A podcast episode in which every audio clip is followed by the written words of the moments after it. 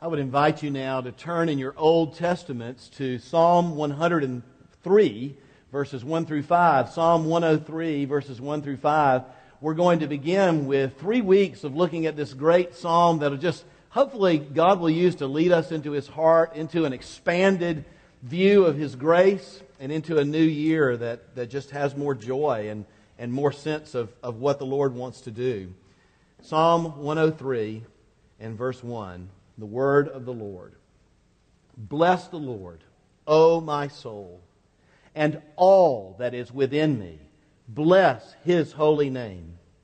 Bless the Lord, O my soul, and forget not all his benefits, who forgives all your iniquity, who heals all your diseases, who redeems your life from the pit, who crowns you with steadfast love and mercy who satisfies you with good so that your youth is renewed like the eagles.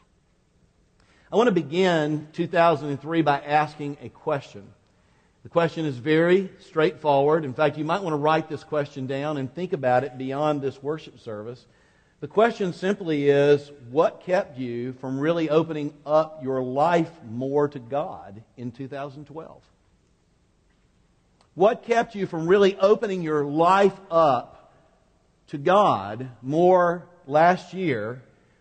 What areas of your life do you hold back from God? Why do we withhold parts of ourselves, areas of our lives from this God who loves us? You know, you, you think about the Lord, and I will tell you what God is not like. God is not up somewhere in the corner of a room in a rocking chair with his hands crossed in heaven saying, I am the great God and you may seek me, you may try to approach me. That is not the way he is. Now, he is great and he is mighty and nobody can approach him and live.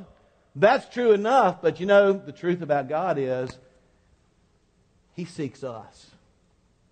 God, this, this great God and this redeeming God has come to us in Christ by His Holy Spirit. I want you to know as we move into this new year, God loves you and God wants you. He is seeking you. How will we respond? You see, we're the problem so often when it comes to God.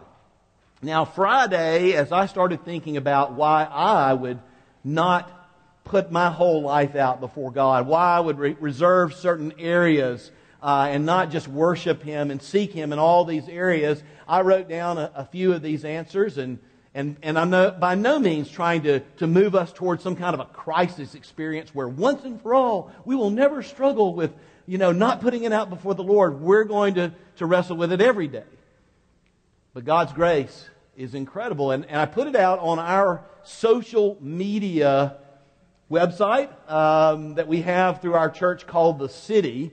If you're not on the city, you can sign up in the, uh, the foyer. We'd love to have you on the city. It's how we communicate with one another. And so I put this question on the city. I said, I need some help with the sermon. Um, what is it, why is it that you kept part of yourself from God in 2012? What, what keeps you from just putting it all out there with Him? And I got some great and insightful answers from you, which I would like to read a short list of what the people sitting next to you said about this. Number one, I wrote this, by the way, because I think it's the number one. We fear the loss of control if we give our lives over fully to God. Number two, we fear the unknown. Where might God take my life? I'm not sure. I, want, it's kind of like control. I'm not sure I want to go. He, you know, He's free and He's sovereign, and He's love, and He will lead. I'm, I, the fear of the unknown. Where might God take me? Number three, the fear of inconvenience or some kind of restriction of my choices. Boy, that's getting at it, isn't it? I'm afraid if I, if I just really say to God, God, I am yours.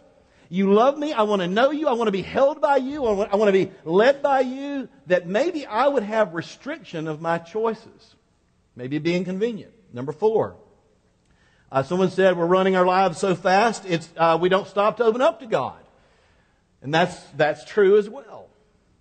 And then finally, just old fashioned unbelief. I'm not sure God will come through for me. And so I'm not going to completely trust him. But don't you really know? And you do. If you know him, you know this that the creator, sustainer of all, the redeemer, the all powerful, all knowing, all wise, all loving, personal God, you, you know deep in your heart, He is the one who will love you the most and lead you the best in your life. You know that.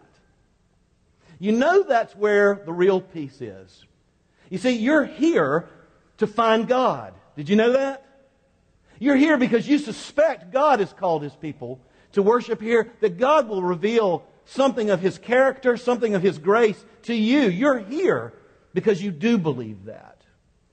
And um, the, you know that's where the joy in life is. You know, and I know that He has a plan, and we can trust His plan. But deep down, if you know Him, don't you want Him? You do.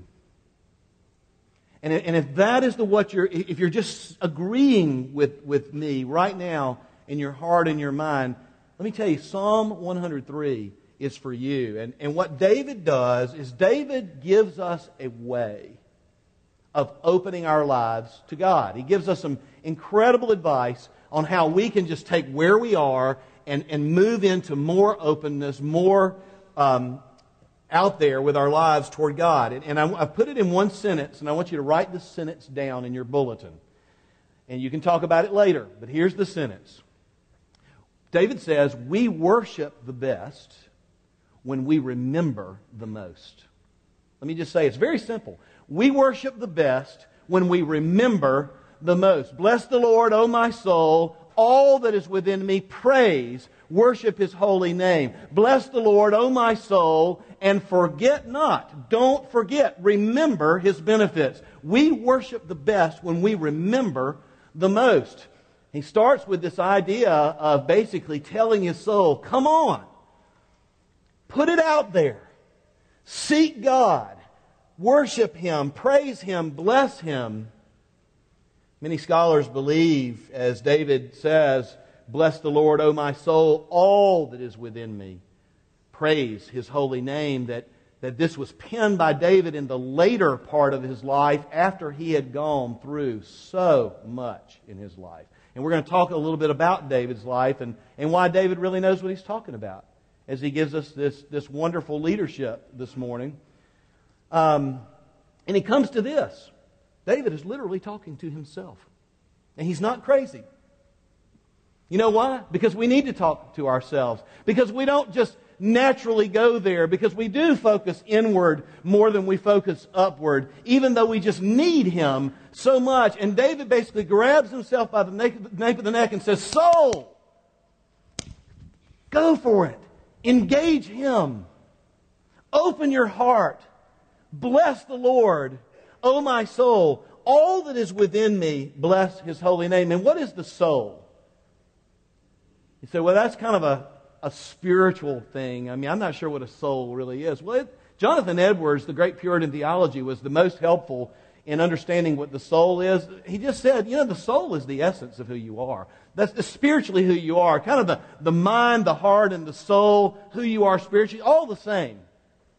And so when David says, soul, bless the Lord, O my soul, he, he's saying the essence of me, who's really me, needs to open up to who is really you, God. All of me to worship all of you. But you know, we're, we're the people that hurt ourselves. We're the ones that hold back. And, and I'll just say to you right up front when we hold back our lives from the Lord, we lose. Now, I know that is counterintuitive. Because as we are positioning ourselves in light of other people, circumstances, things, as all these fears, all this desire to control, make the, the, the, plate spin, make everything go the way it is, we would feel like maybe if we lost control, we would lose. But the fact is, when we grab control, we lose because we run it into a ditch. Because we don't have that, that viewpoint of God. We don't have the ability to, to lead our lives like God does. And when we try to control things, basically, we're cheating ourselves. Get that in your head right now, the first Sunday of 2013. Am I going to cheat myself? Am I going to lose? Or am I going to live this life that God has called me to live? David's saying this to himself and to us give it to God. Praise His holy name. He's the Holy One. He's the Mighty One. He's always God. You're always you. You always need Him. Bless the Lord, O my soul. All that is within me, bless His holy name. So we worship the best, all of us. You see David's call? Don't hold it back. But we worship the best, David says, when we remember the most. And not only do we need to remember, we need to tell ourselves what we remember. You see, we worship God not just because of who He is, but also for what He has done. And we remember what He has done. Verse 2 Praise the Lord, O my soul, and forget not all His benefits. Charles Spurgeon, the uh, British preacher of, of another century, talks about how tilted we are toward remembering the hard things, the ugly things, the bad things, the difficult things. I want you to think about what the things in your life are that you just naturally remember. I mean, we just don't go to people and say, I can't believe how you're just holding on to appreciation. Every morning you wake up and you're just appreciating this person more and more. You're just so fixated on how wonderful God is. You're so fixated on, on how this person, you're just holding on to appreciation. No, what are we holding on to? We're holding on to hurt. We're holding on to bitterness. We're holding on to disappointment. We're holding on to fear. That's where we go. The reason we have to remember and talk to ourselves is because naturally in our hearts, we're not going to the benefits of God's grace. We're going to all these things, but Spurgeon says this by a strange perversity. We treasure up all the garbage. Isn't that good? We treasure up all the garbage of the past and then neglect to remember the treasures of the past. We tenaciously hold on to our grievances, but we hold our benefits so loosely. Translated, we remember the bad stuff and we need to make ourselves remember the good stuff. Forgetting what God has done in our lives is a great way of putting space between you and God. Because you know what? If we don't remember who God is, if we don't remember the great things He has done, then we're going to be focused on all these things that happen in a fallen world. And we're going to, you know what we're going to do? We're going to do, we're saying, well, I don't even know if God's good. You know, maybe God's not even there because it's all about us and it's, and it's, all about what we remember and we're not talking to ourselves. So in this new year, let's, let's look at how David, he kind of runs a list of the benefits of God. And he starts with, who forgives all your sins. Forget not his many benefits, who forgives all your sins. What is it that keeps us from God? It is that little three letter word sin. Sin is what separates us from God, and sin not only keeps us from God, you know the other thing sin does? it weighs us down. I mean, you want to talk about a life that's better than another life? You want to choose a bad life? Then basically it is to be selfish, live into that, and just be weighed down with guilt. And we're not even talking about the consequences of sin. And we're not even talking about the consequences not just for you, but for the people around you. This gets real heavy when we try to run it and when it's about what we want and the fear of, of, of losing control, you see. King David experienced this. King David went through a period of time when he was an adulterer and a murderer. It's like the man after God's heart killed somebody. Yeah, he killed the woman he slept with husband. When David talks about how beautiful and wonderful the forgiveness of sin is, and how it makes a difference and how close to God he feels and reconnected to God through forgiveness, he knows what he's talking about. We read in Psalm 32, because this guilt was just unbearable. Blessed are those whose transgression is forgiven, whose sin is covered. How blessed is the man the sin, whose sin the Lord does not count against him, and in whose spirit is no, has no deceit. Listen to these words. When I kept silent, when I kept running my life, doing what I wanted to do, not admitting my sin, trying to control it, When I kept silent, my bones wasted away through my groaning all day long. For day and night your hand was heavy upon me. My strength was sapped as in the heat of summer. And then I acknowledged my sin to you. Finally, I said, I can't live without you. I acknowledge my sin to you. I, can, I said, I will confess my transgressions to the Lord. And this is where this great sentence, and he forgave my sin, right? No, that's not what it says. He forgave the guilt of my sin. He not only took my sin away, He took the heaviness away. And now there is this wonderful likeness. Let me tell you, Christ died for our sin. Christ paid the price for your sin. When you have put your trust in Christ, and, and look, we sin. We're selfish. I'm, me included. When I say I, we need to talk to ourselves, I need to talk about this. Joseph, Go to your Heavenly Father. You don't need to run from your sin. You don't need to try to blame other people. Go to your Heavenly Father. It's already paid for. Run to Him. I want you to know in 2013, there is nobody in this room who goes to the Heavenly Father in the name of Jesus who has come and put his trust in the works of Jesus who will be turned away by God. You will be forgiven, and there will be a sense of renewal, and there will be a sense of closeness. Don't you want Him? He wants you. And He not only wants you like in the category of a Christian, in the category of being His child, He wants you to have a conscience that is free.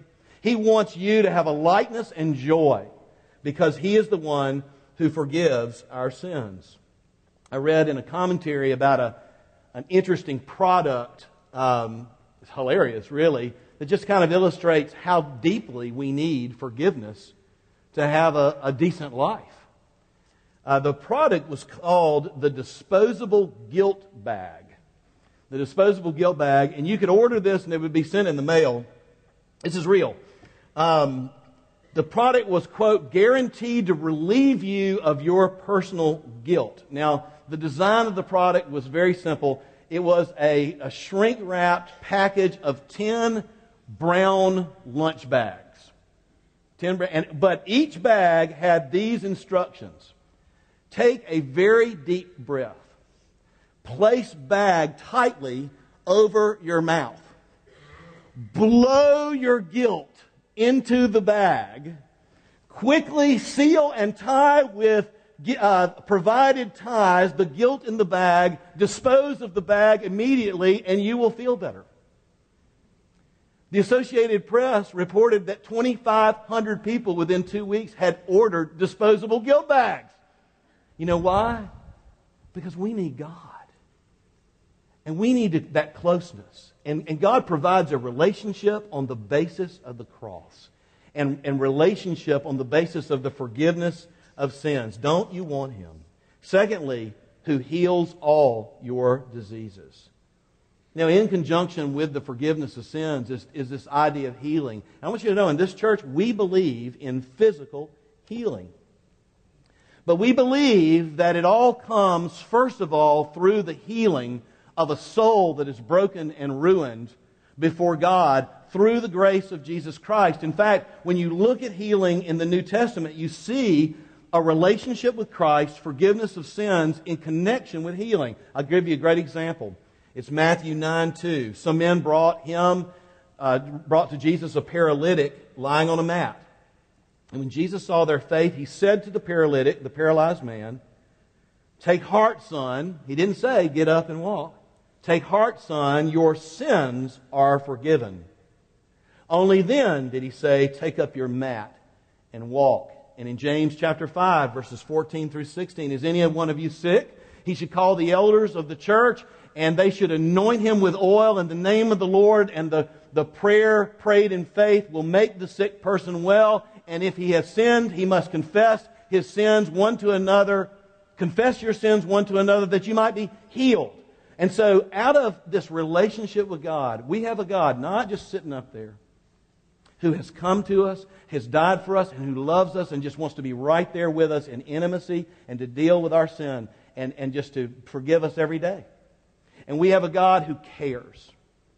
And yes, He does heal instantaneously. And yes, He does heal sometimes through long treatment.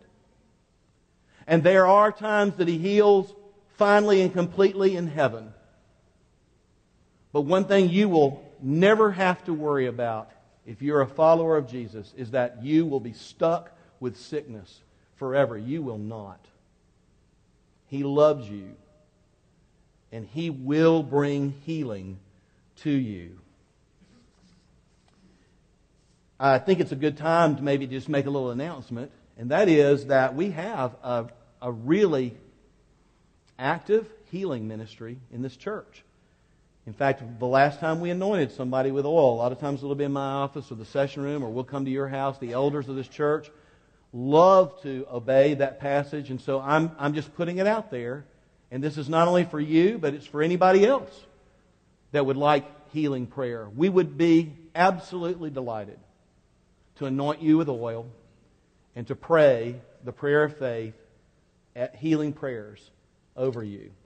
This God, don't you want him? Heals all our diseases, forgives all of our sins. Thirdly, he redeems your life from the pit and crowns you with love and compassion. Now, the pit. We know all about the pit. We've been in the pits. Sometimes the pit is emotional, right? Sometimes we're just down and we can't get out. Uh, sometimes the pit in David's life would be danger, inherent danger. In fact, you, you look at the story of David and what you see is that there are times, there's like several times in life where David, he's just not sure if he's going to make it through the Mars. Saul's hunting him or, or the, the real low point was when his own son, Absalom, not only wanted to take over his kingdom, not only got the army, but then tried to kill him. That's a pretty bad point when your own son wants to kill you and take your chair. And, uh, and those are some of the scriptures where, where David is just in the pit.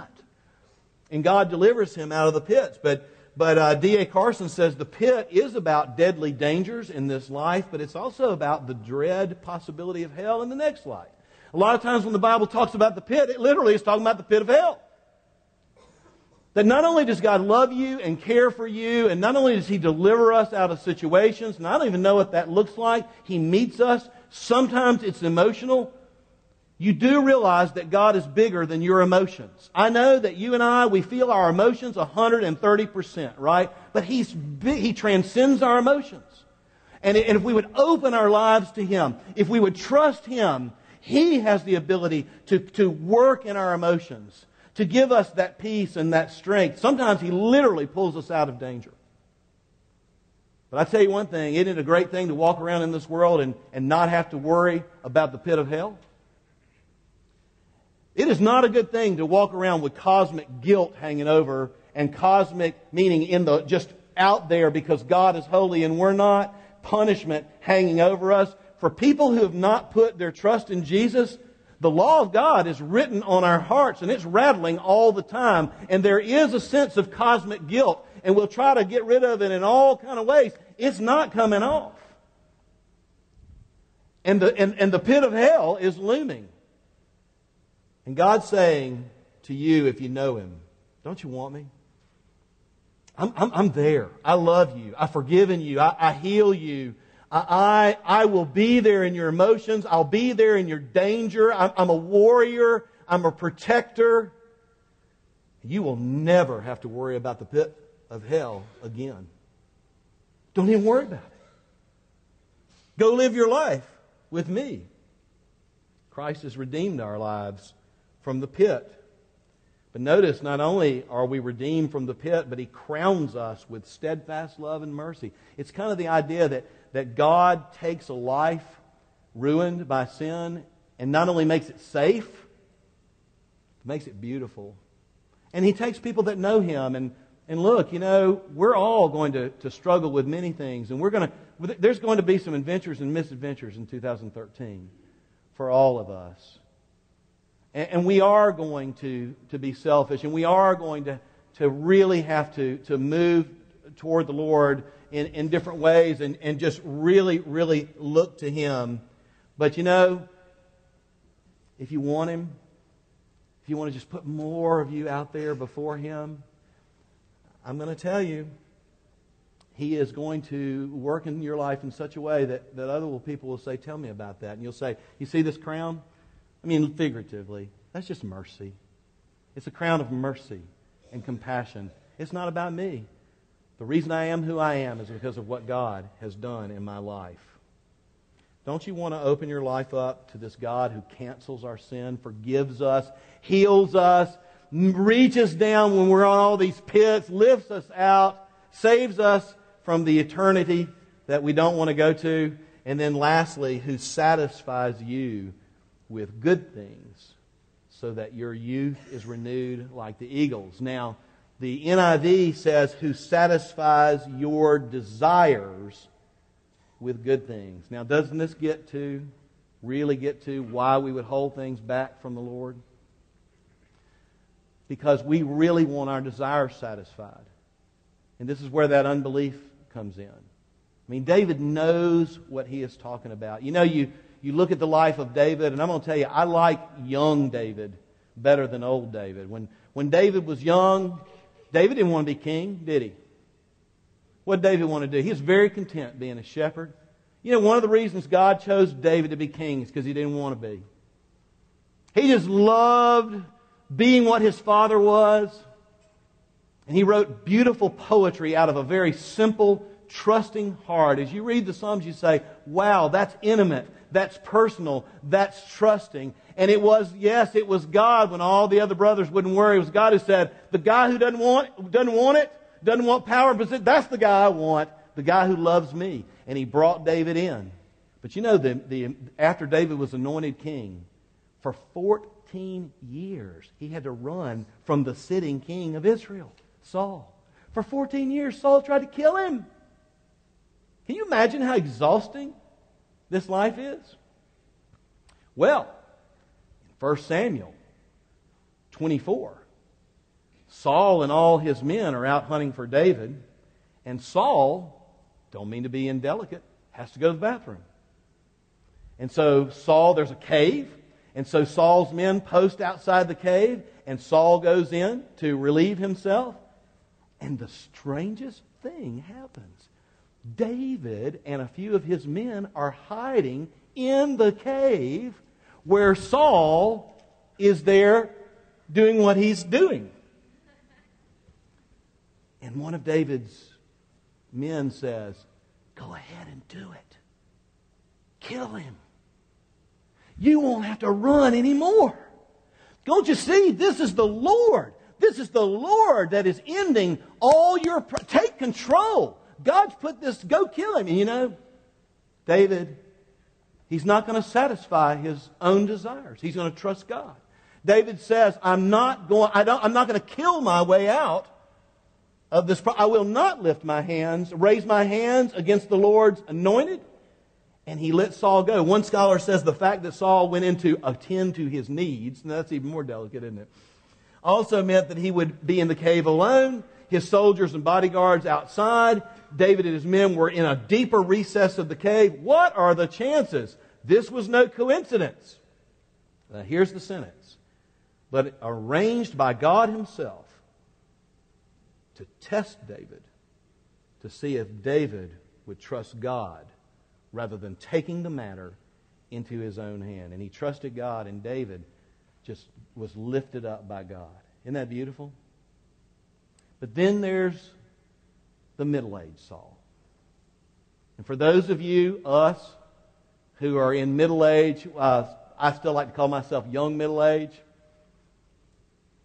Please be instructed by this because now David has been king for quite a long time and David is used to his power. David is in a time of spiritual lethargy. There's nothing he doesn't have. David's no longer trusting God and, and going out to defend his kingdom. And, and one day, David would be at another crossroads of his own desires, wouldn't he? And whether he would let God meet those desires in a good way or whether he would take control of it. Of course, this is the, the day he was up on this roof and he saw a young woman, beautiful young woman, named Bathsheba. And uh, would, would he allow the Lord to fulfill his desires with good things and renew his youth like the eagles? No, and I'm going to tell you, and you know this if you know the story of David, this is the thing that hurt him so badly. Taking it into his own hands. He ordered Bathsheba to be brought to him. He violated her. And then he killed her husband to try to cover it up. What a turn of events. David had changed. I want to be like young David. Don't you? I don't want to be like old David. I, I, I want to have that, bless the Lord, oh my soul, all that's within me. I, I want you, God, who satisfies my desires, your desires with good things. And then it says, and renews your youth like the eagle. I, I think we know that sin promises so much, but it always takes more than it gives. Do you believe that? In the first Sunday of 2013, do you believe that taking charge of it and doing it yourself, it promises so much? It's very counterintuitive to say, I'm going to trust God. But it pays so little compared to what it takes. What are we holding ourselves? What area are we holding away from the Lord? And what are we doing that for? Do we actually think that thing will give us more than the God, our Redeemer, who loves us, forgiven us, adopted us, heals us, satisfies us?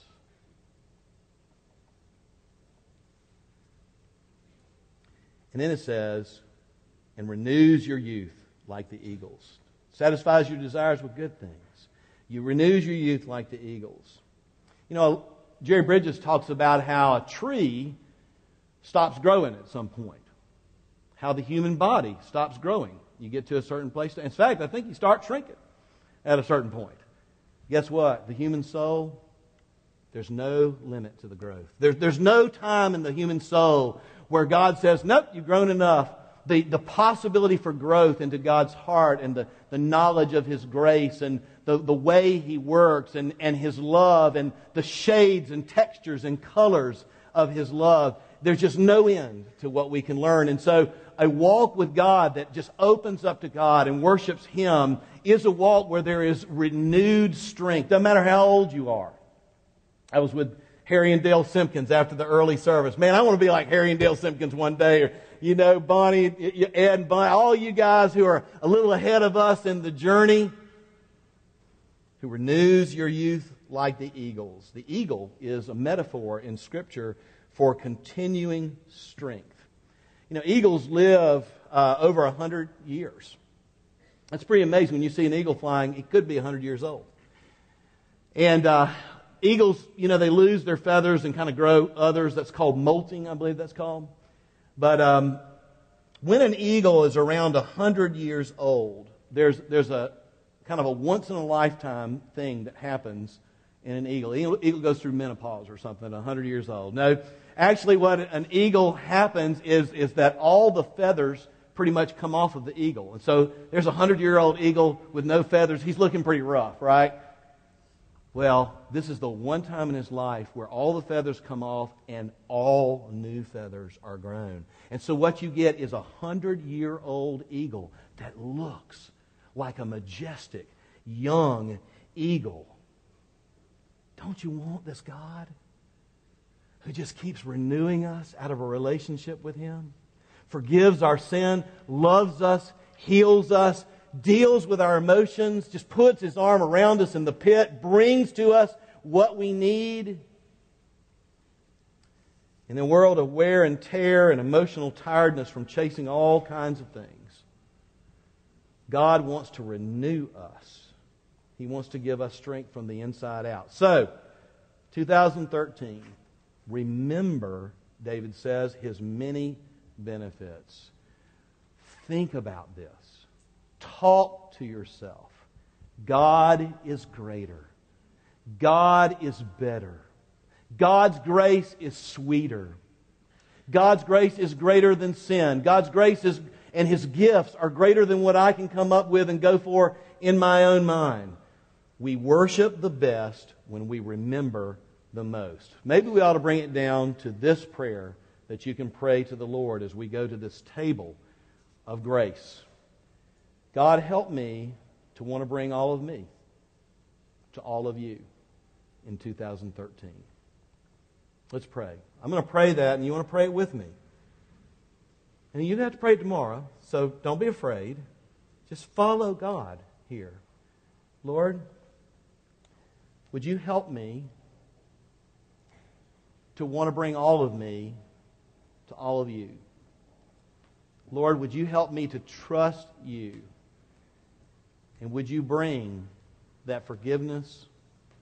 Would you bring that healing, that lifting, and that renewal of strength to my life this year? And I will worship you, God. In Jesus' name, amen.